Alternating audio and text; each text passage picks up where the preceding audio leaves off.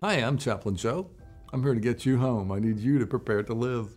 I want to talk to you today about addictions. Hey, I got some fun ones. Of course, I'm only addicted to the stuff I like, just like you. Let's talk about the stuff that we like that is kind of killing us uh, if, if, we do it in, in excess. And of course, the big one that we all, uh, that a lot of military are familiar with, is the big one is alcohol. So we're going to talk about alcohol and addictions. Now, if you want to, if you're, if alcohol is ruining your life or stealing your health or stealing your morning energy or something like that, well, then you may want to cut back. You know, and you may want to abstain uh, totally for a while until you take, get control of it. One way to get control of any addiction, especially alcohol, is to look at and see, well, what was going on in my life when I started drinking? You know, and, and look around in your life and look around at that little boy or a little girl that saw somebody with a drink and then you snuck one somewhere or somebody gave you one or you got old enough to get it or somehow or another you got you got small call you got you finally tasted it. And you knew you probably spit it out. It was repulsive. Your body immediately said do not drink that. For other reasons we keep drinking it. Now one way to deal with an addiction is to look back and, and just kind of roll time back a little bit and look back and see what was going on in my life when I started this addictive process.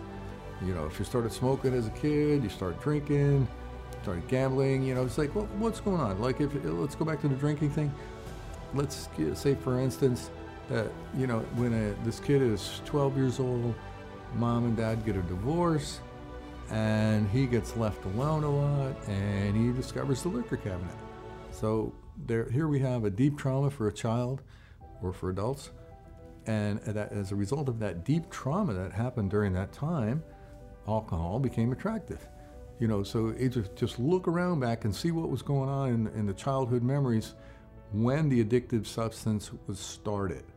And then you can resolve that. You can use EFT tapping. Uh, can you release yourself from any judgments?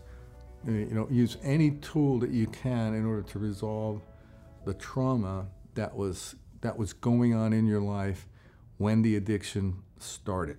Uh, the EFT uh, protocol for that would be that the clinical model would be even though I was going, even though my mom and dad got divorced and I started drinking when I was 12, I love and accept myself completely. Even though I started this addiction when this trauma hit my life, I accept myself completely. Even though I started this addiction process as a result of this trauma, or at the same time that this trauma happened, I accept myself completely. All this trauma, this trauma, yes, yeah, started the addiction, this trauma, this addiction. This addiction started with the trauma, the trauma and addiction, addiction. I'm safe now, but I'm safe now.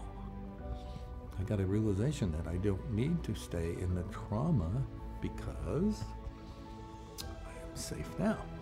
So you, you will get a different realization concerning as you tap that out, you know, and then go back and check and see is is the level of trauma, how does the trauma still feel back in that memory, you know, and, and, and go back and look with any if it's smoking, go back and look and say, hey, what was I thinking about smoking? What did I think it was going to get me?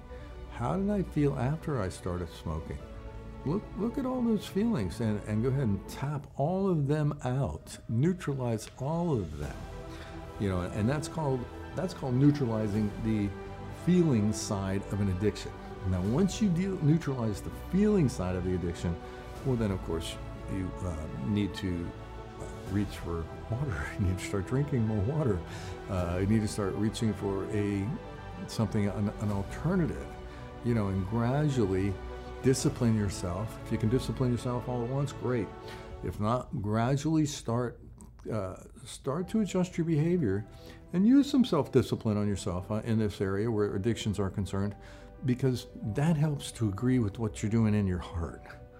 Now, if you're just trying to discipline yourself and just just be strong, well then you know you're you're just being strong.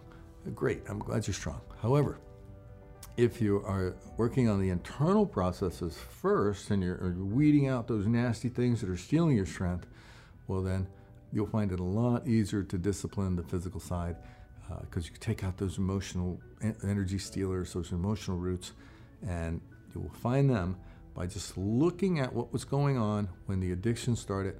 That's one possible way, uh, reason that uh, for an addiction.